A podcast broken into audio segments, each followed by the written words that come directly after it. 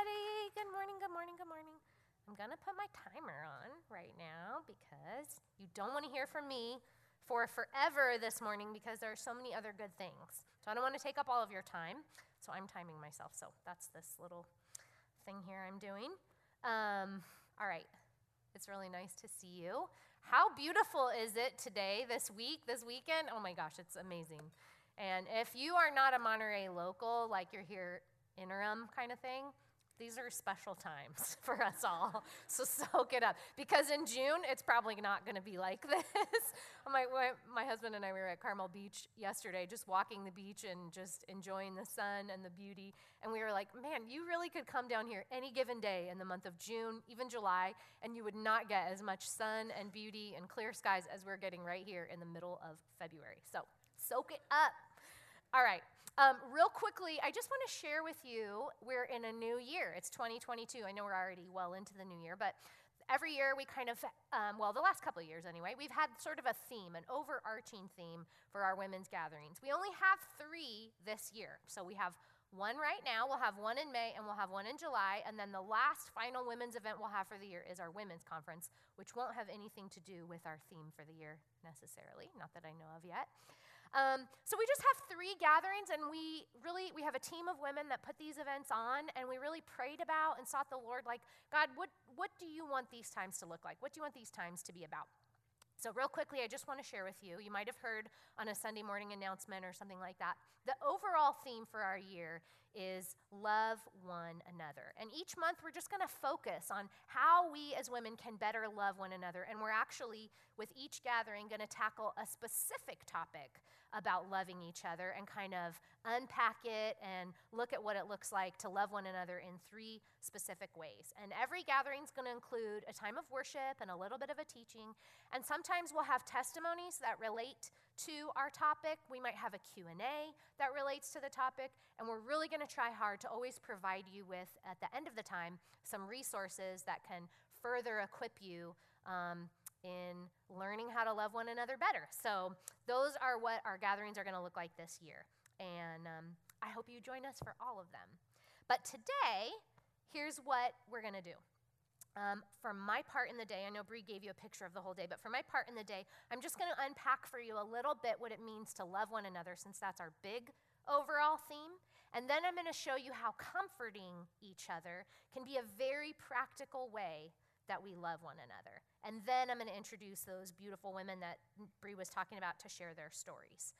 So, uh, let's begin by thinking about this concept of loving one another. All right? Um, in the Gospel of John, in chapter 13, in verse 34, Jesus was talking to his disciples, and he said this He said, A new commandment I give to you, that you love one another.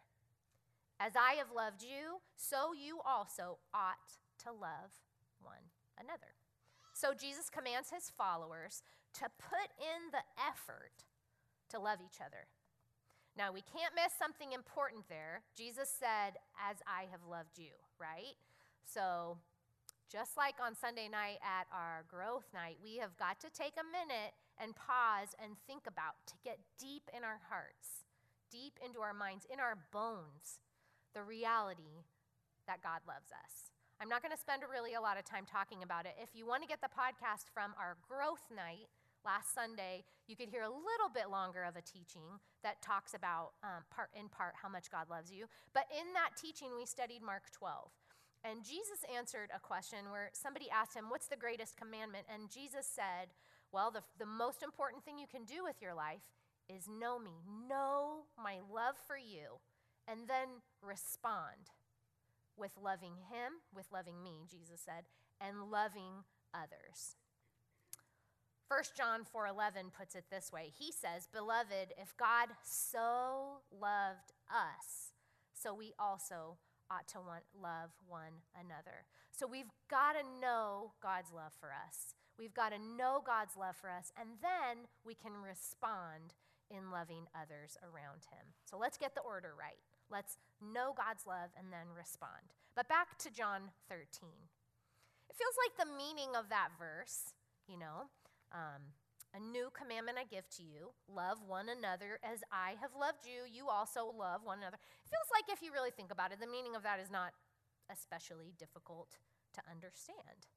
Jesus told us to do it. He said, Love one another. He said, After loving Him, it's the most important thing we can do with our life. Okay? Study's over. Go love one another. Easy peasy, right? It feels like it should be, but it's just, it's just not. And if we're all honest, we just know it. We know that it's a really important thing to do. We could all say that in this room. It's really important to love each other. But for lots of different reasons, we could all get better at it. The book of First John gives us some really great insights into this commandment. And chapter 3 helps us to understand some of the things that keep us from loving one another. I mean, the Bible talks about loving each other a hundred times. Loving each other a hundred times. It's something that we just don't get. So, anyway, the, the book of First John, chapter 3, it gives us some insights into why we might not. And I'm going to give you the Cliff Notes version of chapter 3. Okay, another podcast plug. Pastor Nate did a really great teaching on 1 John chapter 3 verses 11 to 18. If you go to calvary.com, you can look it up. It's called How to Love God's People. Okay? That's a really thorough teaching. Everything I'm going to say, I just pulled straight from his teaching right now. okay, here's the Cliff Notes version of Nate's teaching, okay? Not everything I'm going to say all day, just in this moment. he said there's a really strong temptation, or the chapter 3, verses 11 to 18. It, it, Jesus acknowledges, gosh, there's just this really strong temptation to not love. And sometimes that temptation plays out in something like an all out hatred, like in the story of Cain and Abel in the book of Genesis, where a brother murdered another brother. But usually, or more often, that temptation to not love, it basically comes out in indifference.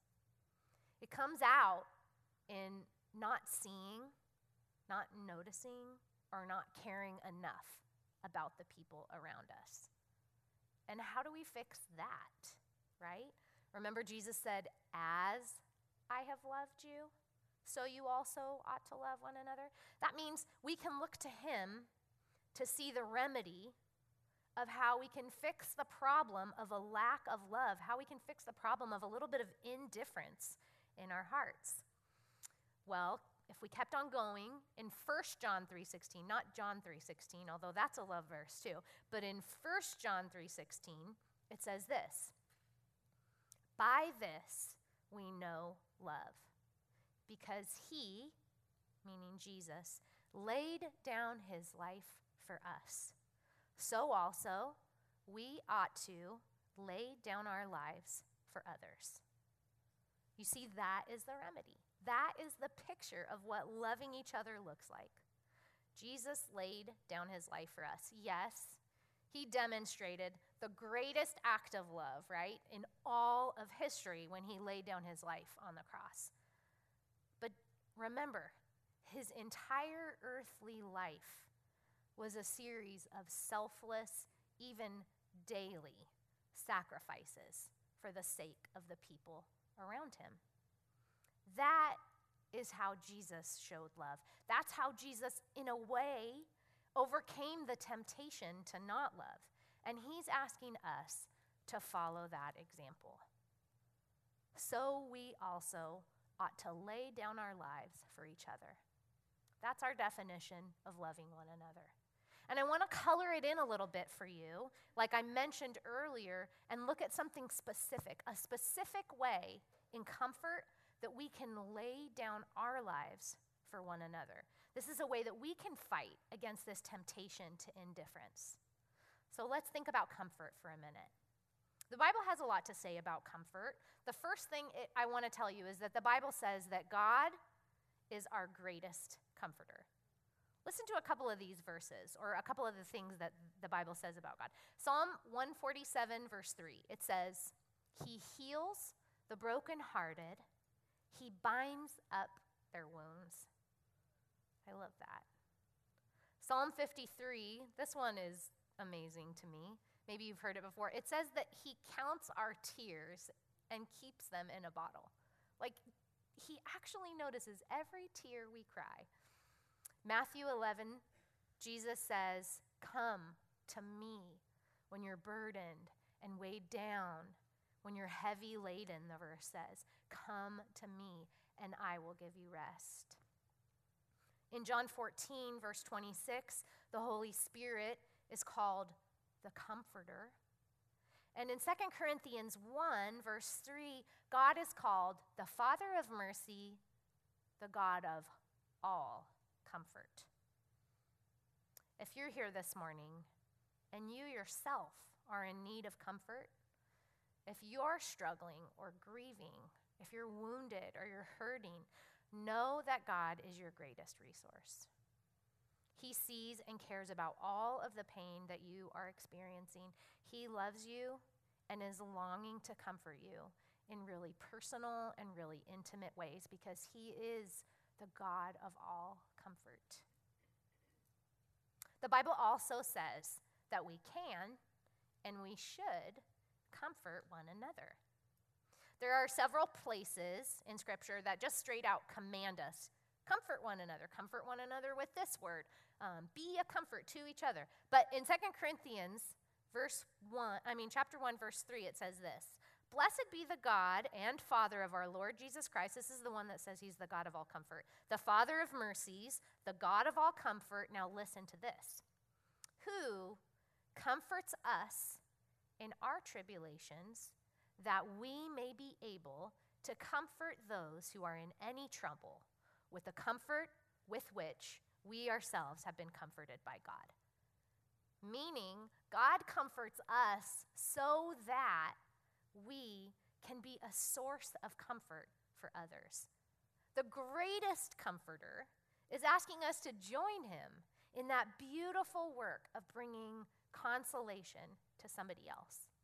By definition, the word comfort, it just means, this is kind of cool, I think, it just means to strengthen, to make strong, or to help. That's what it means.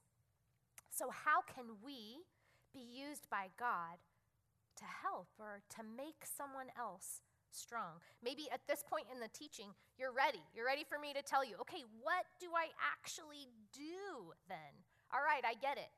God is a God of all comfort. He's asking me to comfort. I want to do it, but how? And maybe if you've been around the block or two, you know, like, gosh, sometimes people are going through things that I have never been through or that are really almost intimidating to like pursue them in because it, it's really hard or it's really challenging or I don't understand it or they're emotionally overwhelmed and I'm emotionally overwhelmed by their thing. Like, what do I do?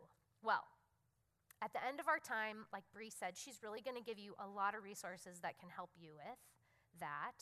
And some of these women who are going to share, maybe some of the things that they share, maybe their testimonies can help you with that. But right now, I just want you to think about an example with me. I want you to catch a vision for comforting one another in the same way that our physical bodies respond to a wound. Okay? Paul teaches in 1 Corinthians 12 that as Christians, collectively, we are the body of Christ, right? We're one body, we're made up of many parts, and all the parts, both in our physical body and in the spiritual body of Christ, we're interdependent. Like we need each other. He even goes so far, Paul goes so far as to say that if one member of our spiritual body is hurting, we're all hurting with it. So, just like the human body seeks to heal itself from a cut, we, as the body of Christ, should really aim to bring comfort to a sister that is hurting. So bear with me as we think about this picture. Listen to everything that happens in our body so that it can heal from the simplest of cuts. Okay, so let's say you cut yourself, right? Even just a little paper cut, but probably maybe a little bit deeper than a paper cut. You cut yourself, you're in pain. Let's say you're bleeding. Within minutes, even seconds, okay, certain blood cells come called platelets and they clump together and they form a clot. And their whole goal is to protect your wound and to prevent further blood loss. In that same first stage, there's this little protein that comes along called fibrin, and he forms, or he, it's not a boy, um, it forms a net and it holds that blood clot that the platelets create. It holds it in place. And eventually, the clot that, that the platelets and the fibrin together made, eventually that forms out, dries out, and forms a scab. That's stage one. Stage two is like inflammation. Once that wound is closed a little bit with a blood clot, your blood vessels, they open up. That's their job. They get the cue, they open up. They don't open up before that. Their job is to open up to allow fresh nutrients and oxygen to get to that wound so the wound can heal. Then another type of blood cell, a white blood cell called the macrophage, he takes on, oh, I said he again. It takes on the role of wound protector. It's fighting infection and it's overseeing the repair process. And those same white blood cells, they, send out chemical messengers called growth factors that also help pr- repair your wound. This is just from a cut. Okay, stage three the growth and rebuilding process. After all of that happens, and only after all that happens, then oxygen rich red blood cells come in. They come in and they start rebuilding new tissue so that that cut can come back together, so you have new skin there. Other chemical messengers come along and they start sending signals to certain cells so that collagen is made and more tissues begin to come to, to come alive. And then the last step is the strengthening process. Over time, the new tissues get stronger and stronger, and eventually your wound is healed. Okay? Your wound heals in stages, and listen to this if this isn't the best parallel you've ever heard. The smaller the wound, the sooner it will usually heal, but the larger or deeper the wound, the longer it takes to heal. That's all straight from the Johns Hopkins University website. That's how a cut heals. That's how our body heals themselves. But did you notice how many players are involved? There's platelets, there's fibrins, there's blood vessels and white blood cells and nutrients and oxygen and red blood cells and collagen and chemical messengers. Our body needs all these players at the right time doing their part in order for a simple cut to heal. Now, before I can go any further, I have to say, disclaimer of course, this is just a picture. Don't take it too far. We can't, um, I'm going to tell you how some of us can compare to some of these parts, these, these cells, and all of that. I'm going to draw a picture of that, but I don't want you to think that we can just impose ourselves into somebody else's deli- life and pain and demand that they allow us to take on a role of like protector over their herd or overseer of their healing. No, we can't force our way into someone's pain. So that's where my analogy breaks out. And of course, ultimately, healing comes from God. We just kind of sensitively avail ourselves to be a part of the process. But let's go back to the analogy for a minute. Maybe you, in seeking to love somebody by comforting them, maybe you can be like those first responders, the platelets, the fibrins. Maybe you're going to be the first one on the scene. You're doing whatever you can do to help with that initial hurt. Maybe you're picking up a kid from school. Maybe you're driving somebody to the hospital. Maybe you're sitting on the floor with them as they weep and you're just listening. You're a first responder to that initial pain. You could do that. You could be a resource of comfort to somebody by responding to that initial pain. You could be part of their healing process. Maybe you're going to be like the blood vessels. Maybe you're going to be someone in another woman's life that just opens up and clears the way for helpful healing resources to get through. Maybe you babysit. Maybe you house clean. Maybe you give generously so that they could go to a doctor or see a counselor or pay a bill. Maybe you're going to be like the oxygen and the nutrients. Maybe you have resources that can contribute to someone's healing. I can tell you right now a, a meal is a huge contribution to somebody's healing. Maybe you're that kind of nutrients. Maybe you drop off a helpful book. Maybe you'll send some worship music that's just like soul nutrients. Maybe you're like the red blood cells. You're part of the rebuilding process. For you, that could look like providing more long term help, consistent, daily, even weekly, for an extended amount of time because you're invested in the long game. You're there for the rebuilding process. Maybe you commit to driving somebody to their chemotherapy for every appointment. Maybe you commit to weekly babysitting kids or taking care of pets. Maybe weekly you have somebody over to your house for a meal just to keep checking in on how they're doing as they process a difficult thing. Are you getting the picture? We have the opportunity in small and big ways to bring comfort to the women around us. And just like Jesus demonstrated his love by laying down his life, these acts of comfort are a way that we can love one another. So before we move on to our time of testimonies, I just want to encourage you with two simple things. Firstly, if you're here this morning and you yourself are in need of comfort, please reach out to the Lord. Go to our greatest comforter. But also, reach out to your body. Reach out to this body right here. I encourage you, take advantage of, pursue the body of Christ around you. Bree's even going to talk about some resources inside of our church that are available to you as you process your pain. Don't stay alone in your pain, please.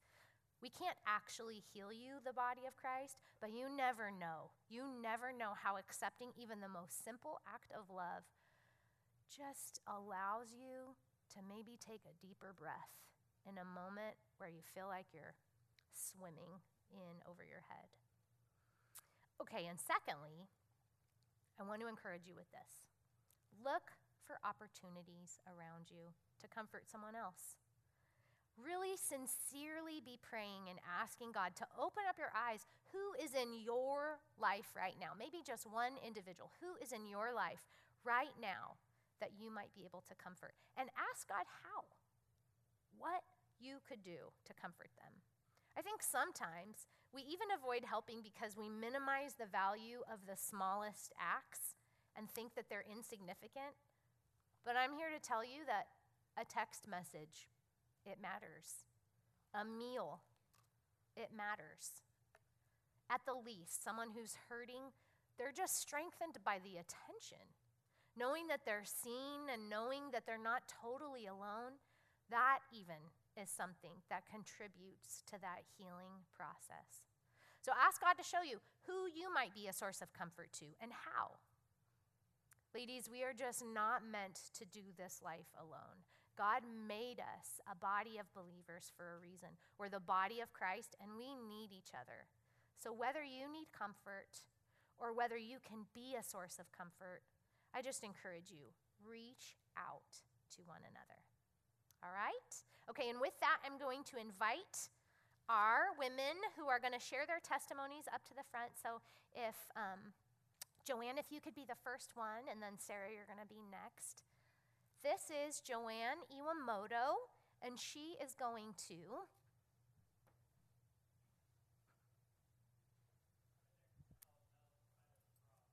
by the oh thank you bernard. Um, she's going to share her story with you. So would you welcome joanne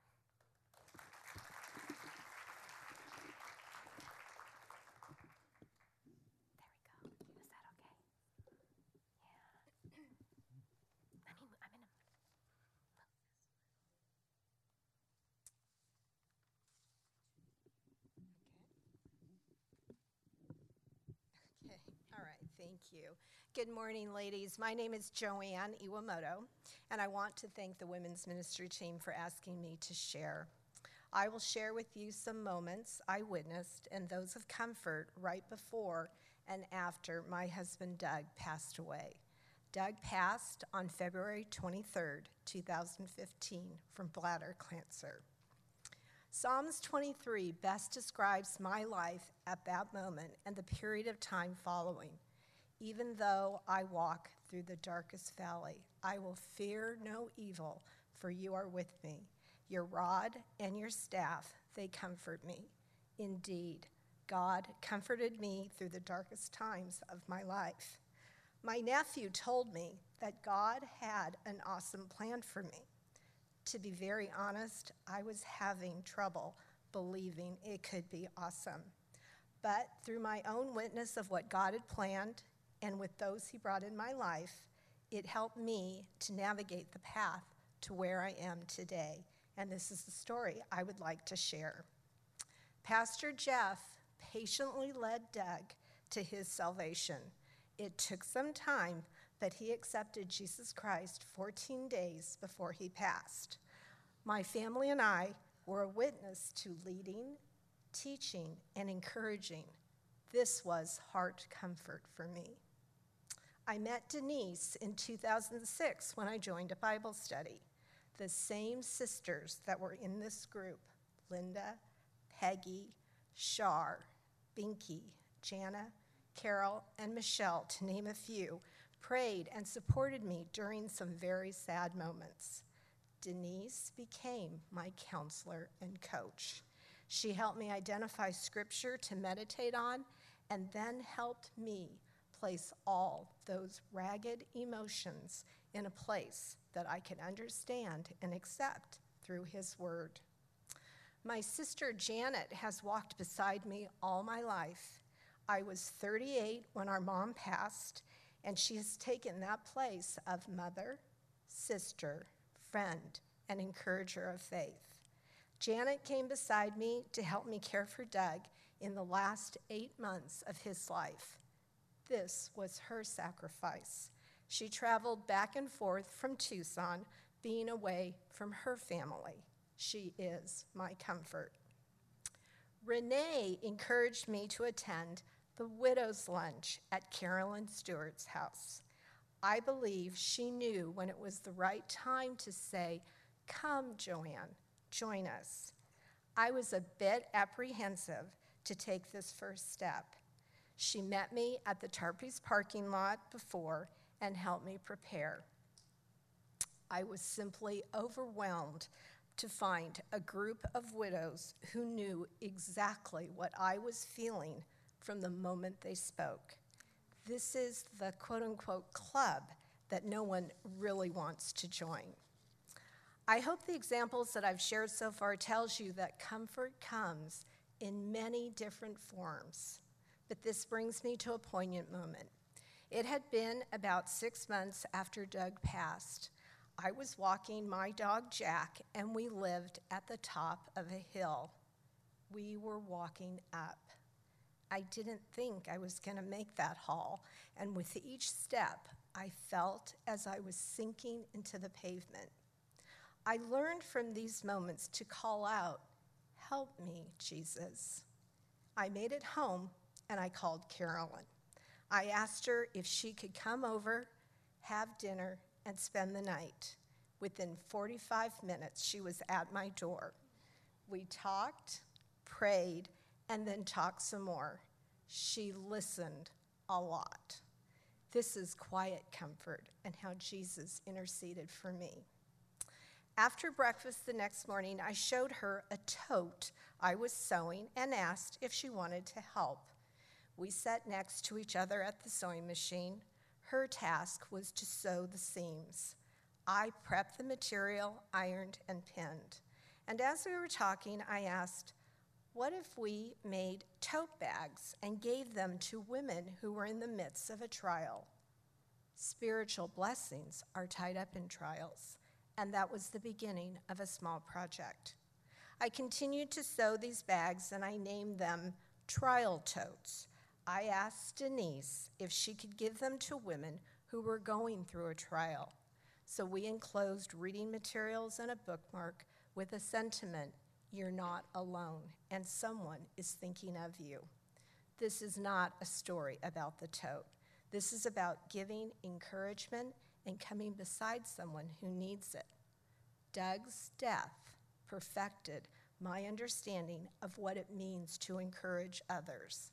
One of my favorite verses, Jeremiah 29 11. For I know the plans I have for you, declared the Lord plans to prosper you and not to harm you, plans to give you hope and a future. Yes, my nephew was right. God had an awesome plan for me. Doug's death has been a heartbreak, but it has brought me closer to Jesus Christ, and it does make me pause when I want to ask why in times of deep trouble. Thank you.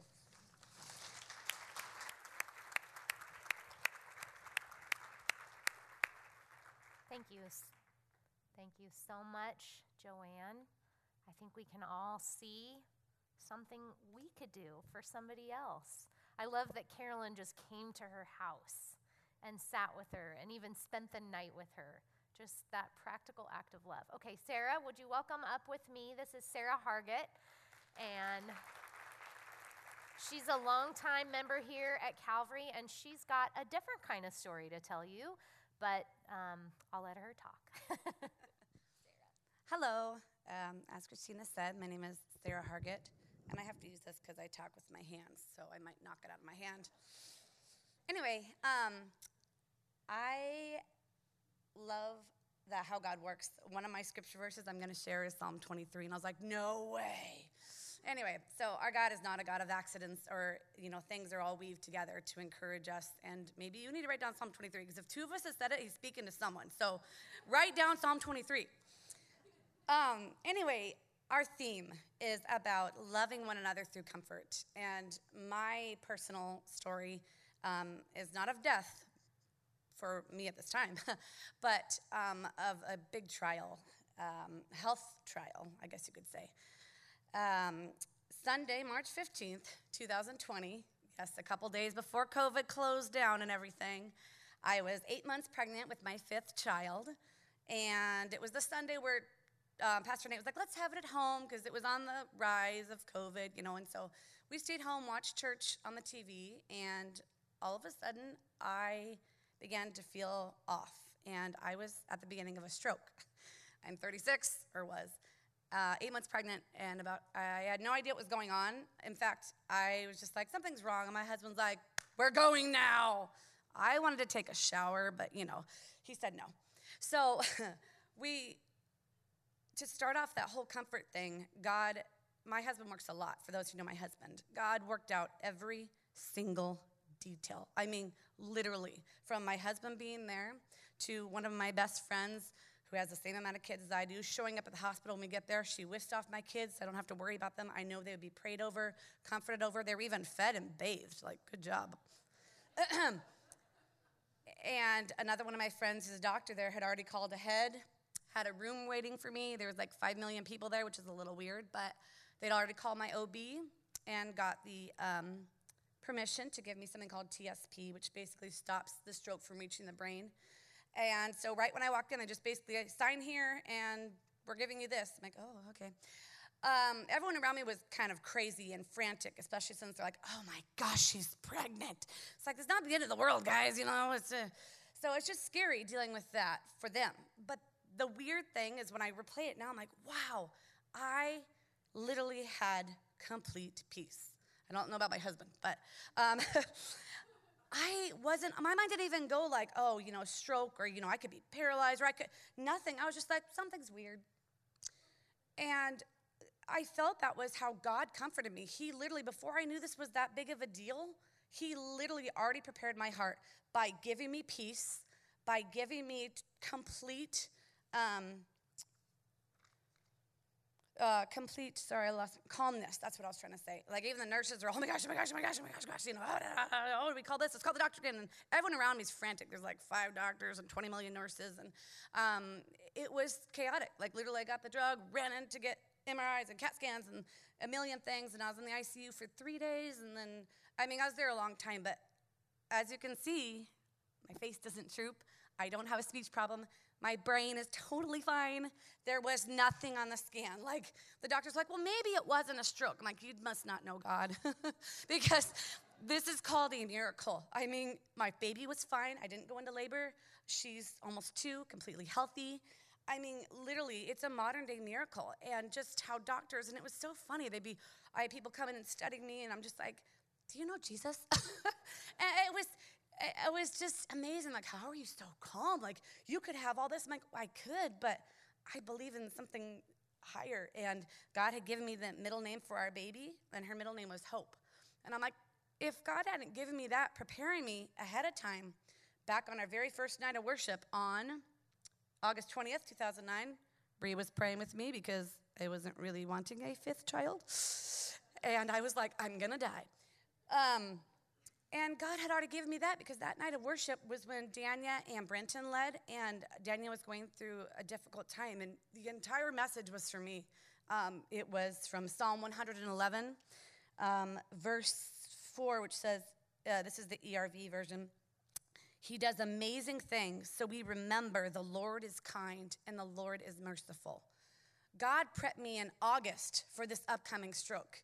Sometimes He works on us a long time you know? And it's like, I don't know why that message was for me at that moment. And then they also sang this amazing song. If you've never heard it, I'm sorry if I talk too fast, I talk fast, um, called Yes, I Will by Vertical Worship. And um, I, at first, I prayed that, played that song because I was like, okay, Lord, this isn't a trial. It's a blessing. It's a baby, but that's a lot of kids and it's kind of overwhelming and I can't do this. And he's like, it's not about you. I formed her. I have a purpose for her.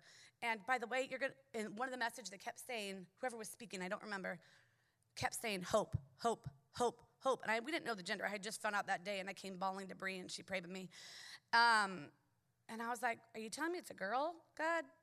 But I mean, I guess a boy can be named Hope. But anyway, I was like, we're going to write that down. And sure enough, that hope in that song, when I was in the ER, God gave me that comfort again. Sing that song. And then it was like this trial because, oh, this is a big deal. It's not that, oh, something's wrong. I might maybe have a cough or something. No, you're you're got to be at the ICU for three days. And so I was like, well, I'll sing this song because I'm getting pricked like a pin every five seconds and I'm claustrophobic. So going in those MRI things are freaky. And having a baby, do you know you're not supposed to move? Can you tell a baby that? Stop moving, we're doing an MRI. They had to do it twice, and I had to go out and breathe. And one of my girlfriends, an amazing way to comfort people is um, I don't remember, one of you ladies said that is the text. I was literally like shaking, like, honey, I can't have another MRI. I just can't do this.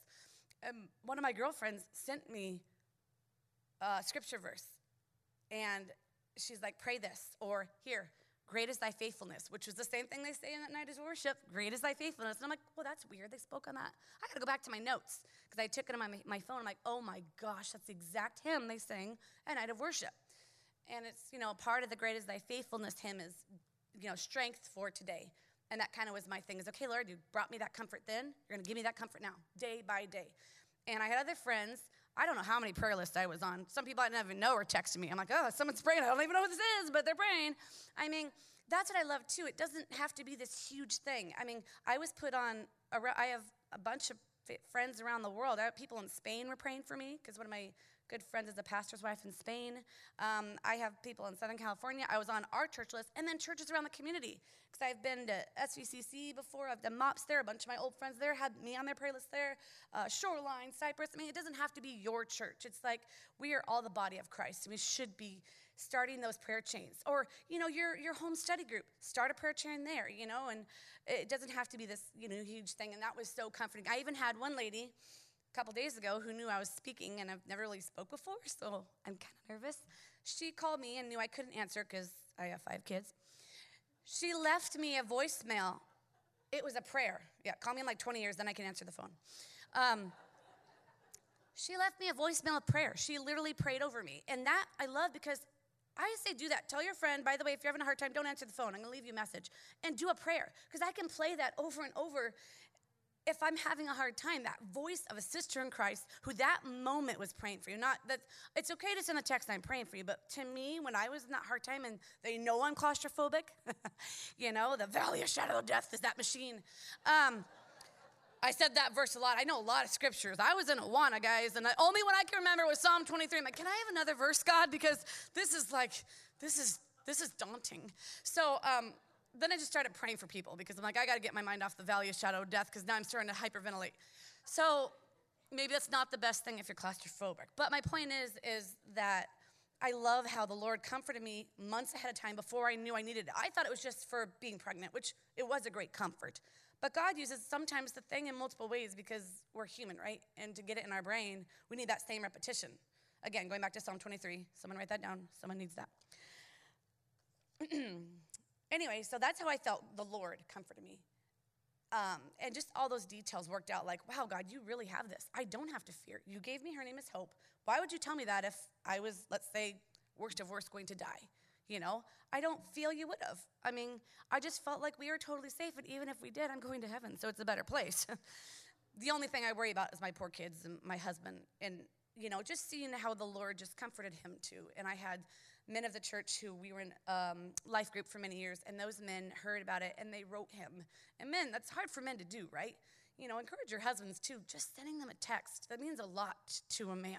Like, hey, I'm praying for you. Hey, by the way, um, my wife's bringing you a meal tonight. Like, yeah, we know the wife talked to the wife, but having your husband or you know boyfriend or brother or you know someone in Christ reach out to the man, that's a big deal because they can't express feelings. I know this is not about men, but I'm just saying from my husband's standpoint, he was scared. I was at peace, but I'm like, oh yeah, God, can you give him some of that?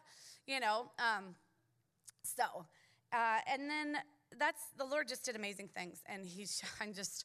I now when I was writing this down, I was told I wasn't allowed to cry because other people around me are to cry, you know, the before and after me. But, you know, when I go through what God's done in my life, it's so hard not to be like, oh my gosh, my story's amazing. like, I have no problems. Like, that's a miracle. And, like, it just was so cool to see God work when they're like, should we do the scan again? Maybe something's wrong. And you're like, no.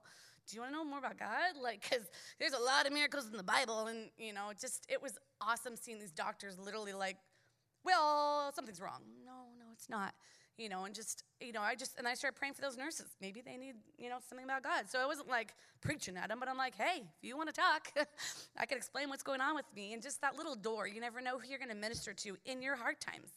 See, I talk with my hands. This is why I can't hold the mic. Um, and that's too, like, you don't know who you're going to reach out to. You think, oh my gosh, this is horrible for me. And, you know, just remembering it's not about you. You are becoming more like Christ daily. How are we going to do that if it's all easy, right? You know, it's, you've got to have those bumpy times when what do we do? We push into Jesus. And it's like, oh, I do remember what you taught me. Yes, night of worship. Lord, you know, it's, it's just like so awesome to see an actual real life, you know? So, just to encourage some things that really made a difference in my life when people reached out and comforted me as a person, um, where, like I said, those voicemails, if they're going through something hard, sometimes they really don't want to talk. So, say, hey, I'm going to leave you a voicemail and pray over them pray specific things. Um, I love that a lot. Or send a hymn. Hymns have amazing things in them. And I just, I my favorite is Be Thou My Vision. So then I was like singing that, then I got stuck on some parts, and then I was like, okay, we'll go back to Great Is Thy Faithfulness. So send him a hymn too. Like a, a link, we could go on YouTube, click it, send it. Those were amazing. I was singing hymns, those two hymns, all the time, and just meditating on those about, and the Yes, I Will. I love that song too. Um, food chain, as uh, Christina mentioned, is amazing. Amazing. Like, especially as moms, who's the one who usually has to cook? Us. so, if you're trying to even heal, or even if you're mentally going through a lot, those meals are a huge deal. And for me, like, I do have five kids, and sometimes they are hard to bring. I get it. Believe me, I get it. So, if I know there's an upcoming meal train for someone who's sick, or someone that's having a baby, or someone that lost a husband, I double whatever I'm making. And then I put it in a disposable thing so they don't have to worry about getting the dish to me drop it off. It doesn't have to be dinner. It could be breakfast. It could even be takeout. I've done that before. Then I put it in the, the, the bin. No, just kidding. I didn't do that. Put it in the bin. Oh, I made this. I might have done that. But you can also. send, okay, I've got to run I gotta hurry up. You can also send gift cards too. Um, goodie bags for kids. Um, flowers if you're not local. Anyway, my whole point is comforting doesn't have to be this big deal. It's those little things that make the huge difference. Um, you know, it's like you can miss out if you're like, I can't do that. I'm not a good cook. Do what you can do and bless that sister in Christ. That's, yeah, I talked too long. But anyway, that's just what I have to say is that, yeah. Thank you, Sarah. That's, that's a great great testimony of the Lord and also the women in her life and the church around her. That's just so cool. Goodie bags for kids. I never thought about that. We're going to welcome up Denise Buck. She's going to be our last testimony. But yeah, goodie bags for kids. What a great idea. That's cool. Okay, without further ado, here is Denise. Yeah. Hi, everybody. Uh, my name is Denise. I'm Pastor Jeff's wife, for those of you who do not know me. Um, so, Christina and the team asked me to share about something that happened years and years ago. So, it took me a little while to like think through some of the details again. But uh, Jeff and I were married in 1975, and uh, we decided to wait a little while before starting a family, mostly me dragging my feet, just being like, nah, I just want to coast a little bit here. And then after about four years, um, we had our first beautiful baby girl, and I absolutely fell in love. I wasn't ever sure that I wanted to be a mom or that I thought I would be a good mom, but uh, the day I, they put Elizabeth in my arms, I was just in awe. And so I loved being a mom, and I loved Elizabeth so much. And then three years later, we were pregnant again, and we had Carolyn. And so now I had my two little girls, and we seemed very content.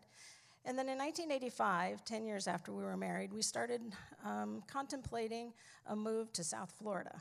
And we lived in the Kansas City area at the time. And so, in contemplating this move, we just we didn't talk about a lot. We were just kind of like, yeah, we should probably put the bigger family thing on hold for a minute.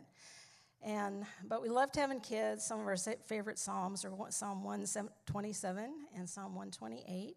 And both of those psalms talk about children being a gift and children being a reward, children being a blessing, and we totally agree with all that. And so we were started just in contemplation thinking about this move and thinking about, okay, we should pause a little bit before we plan more children. And then, lo and behold, I went in for a doctor appointment and I was pregnant. And this pregnancy just seemed different to me. And this pregnancy seemed like even more of a gift because we weren't really planning it. And this baby seemed even more special. And of course, in my humanness, I was like, this might be my little boy. I had always wanted to have a little boy. And like Sarah, it was so interesting that Sarah shared that. I felt like the Lord gave me uh, a name for this baby. And I was just over the moon thrilled. At about 11 or 12 weeks, um, I went in for another OBGYN check, and he was like, as always, you're doing great. Everything measures great. You're perfect. Just keep doing what you're doing. And uh, the next day, I started bleeding. And so, you know, you kind of, you know, there's different things that happen. I've talked with girls before who have that happen, and it's like no big deal, it passes, and you still have a pregnancy, but not for me. Um, it just continued and continued, and within a day or two, I lost that baby. And I know that miscarriage is something relatively common. Um, I think miscarriage is something that's not talked about enough. And the interesting, a few interesting things about suffering a miscarriage, suffering the loss of a miscarriage, that's different than, like I had lost my dad when I was 15. Uh, there had been other relatives in my family that had passed. But the thing about suffering a miscarriage that is very specific and particular is in a, in a large way, especially if you miscarry in the first three to four to six months or whatever, nobody else really has a relationship with that baby. But you do. And you've prayed over that baby and you've placed hopes and dreams in that baby. And that baby is something that your whole year revolves around to the culmination of having that baby and being able to hold that baby. And so it can be a very lonely loss. So, um, anyway, we went through the miscarriage, went back to my church. We hadn't made the circle really big of people we had told, and people were very kind. I appreciated so much. Uh, got I, we had back, actually been traveling on the weekend that I miscarried. I, I had to go to a hospital that was a strange hospital, and people weren't around. Went back uh, home and had some time at home. And as Jeff let people know what had happened, um, there, there was the flowers, there were the cards, there were the kind voicemails, there were um, uh, meals brought, there were, they did all the right things. But then a thing that happens also with miscarriage is, for at least for me, my, if you've had a miscarriage, it might uh, have been different for you, but at least for me, it was like, in that my my world stopped. All my hopes, dreams, aspirations of what was going to happen that year, my world stopped. But everybody else was still getting together for dinners, having parties, planning weddings, doing all their things. And I was like, what is wrong with these people? Don't they know that my world is upside down. And so it took longer for me to recover from that than I could have ever imagined. I'd been a Christian for a long time, I'd been in church for a long time, I'd memorized scripture for a long time, yet I was devastated. And I didn't want to admit that I was devastated. Nobody wants to admit they're devastated. And especially once it goes on for a while, the comments change from sympathy and sorrow to, oh, you should be over that by now. And so um, I started isolating. And it's like one of the worst things you can do. So, in that isolation, um, one of the evenings that I had creatively devised a plan to skip midweek service again, and I'm the pastor's wife, um, I was sitting at home by myself, well, with my two uh, older children, a six year old and a three year old, playing with them on the floor. And the tears just came in buckets full. And I was just crying out to God, saying, God, when am I going to heal from this? And the Lord spoke to me. And wh- however the Lord speaks to you, I love Psalm 29. It says the Lord speaks in so many different ways.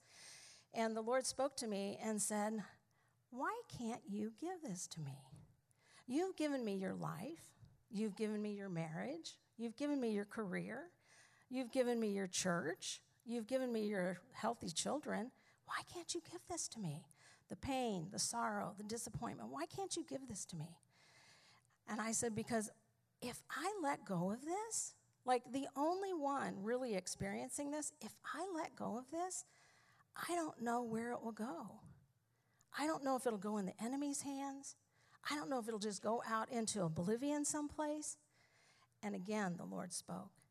And He said, Denise, when you let go of this, there's no space between your fingertips and my loving arms. So just lift it up to me, let go of it tonight, and I'm going to have a hold of it. I'm going to I'm going to carry it. I will carry it for you. So I kind of had that little transaction with the Lord, and my healing began. So that was one of the big ways that the Lord really comforted me in that very personal, private loss that um, it's difficult for a lot of people to have sympathy for, especially over a period of time.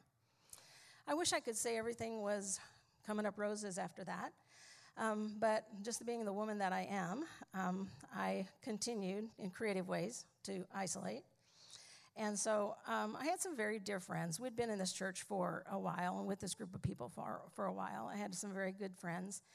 And um, one morning, my, one of my dearest friends called me and she said, You know, I feel like we just need to get out of the house together. I'll come over and pick you up. And I feel like we just need to go do something fun, do a fun outing with the kids. And I was like, Nah, nah, it's okay. And the next week, she called those weekly things, those daily things. The next week, she called me again and she said, You know what?